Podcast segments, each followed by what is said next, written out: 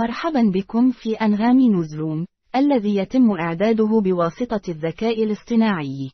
نبدأ اليوم بأخبار العالم، حيث تم الكشف عن الحفرية التي أدخلت الديناصورات إلى العالم، وهي حفرية ميغالوسوروس.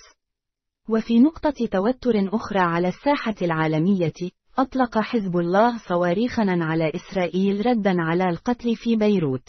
ننتقل الآن إلى الشرق الأوسط، حيث يتوقع أن تكون المجاعة في غزة على الأبواب، حيث يواجه الناس أعلى مستويات الأمن الغذائي المسجلة على الإطلاق، حسب ما أعلن رئيس الإغاثة في الأمم المتحدة. وفي الوقت نفسه، تتواصل الحرب بين إسرائيل وحماس، مع إجلاءات في غزة وهجمات من حزب الله.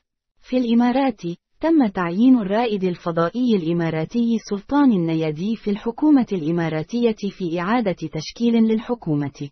في قطاع الأعمال، أدى حالة الطوارئ في طائرة بوينغ 737 ماكس 9 لشركة الخطوط الجوية الألاسكا إلى توقيف الطائرة من قبل الهيئة الفيدرالية للطيران.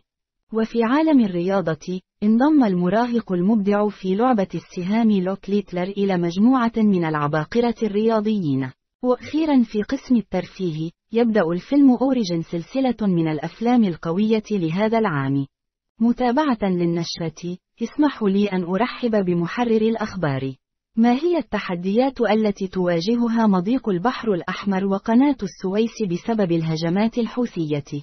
تواجه الهجمات الحوثية في البحر الأحمر وقناة السويس تهديدا كبيرا لتعطيل تدفق البضائع التجارية عبرهما، وهما طريق مهم للتجارة بين آسيا والدول الغربية. وقد أسفرت إحدى الهجمات عن إسقاط سفينة حربية أمريكية لطائرة بدون طيار في المياه الدولية للبحر الأحمر الجنوبي بالقرب من سفن تجارية عديدة. هذه الهجمات تعني أنه لا يحتاج الكثير لتعطيل الشحن البحري. نشكركم دائما على اختياركم أنغامي نزروم للحصول على أحدث الأخبار. نتمنى لكم يوما سعيدا ونتطلع إلى مشاركتكم المزيد من الأخبار في الغد.